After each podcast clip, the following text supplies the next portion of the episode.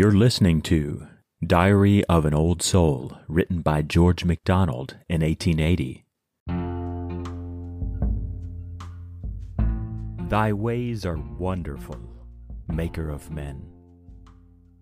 Thou gavest me a child, and I have fed and clothed and loved her many a growing year.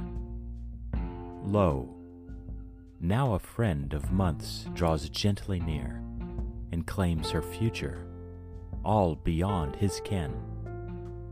There he hath never loved her, nor hath led.